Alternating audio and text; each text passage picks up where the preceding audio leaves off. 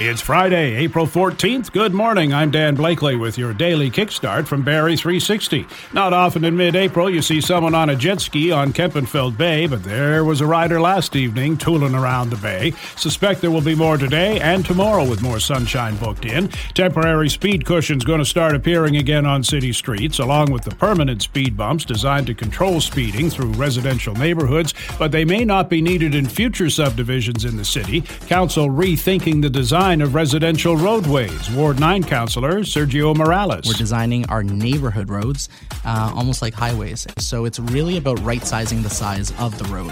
You don't need lanes that are extremely wide because the goal of those roads is not to move cars as quickly as possible. More on how the narrow streets would work on this week's What Barrie's Talking About podcast, available now from streaming services and at Barrie360.com. Lawmakers in Montana are close to passing a bill banning TikTok not just from government devices, but on all devices. If passed, the bill would fine any entity, an app store or TikTok itself, $10,000 per day for each time someone is offered the ability to access the social media platform. The penalty would not apply to users.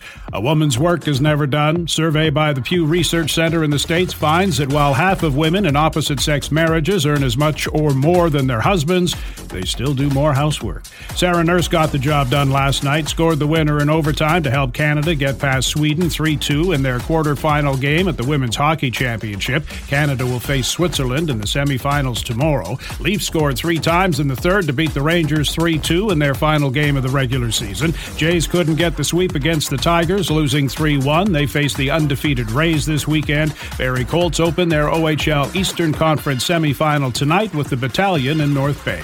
All over sunshine today, high near 24, UV index 8 or very high. That's your kickstart for April 14th. We're back again Monday. Until then, remember, there's no point stressing over something you can't change. Move on and grow stronger.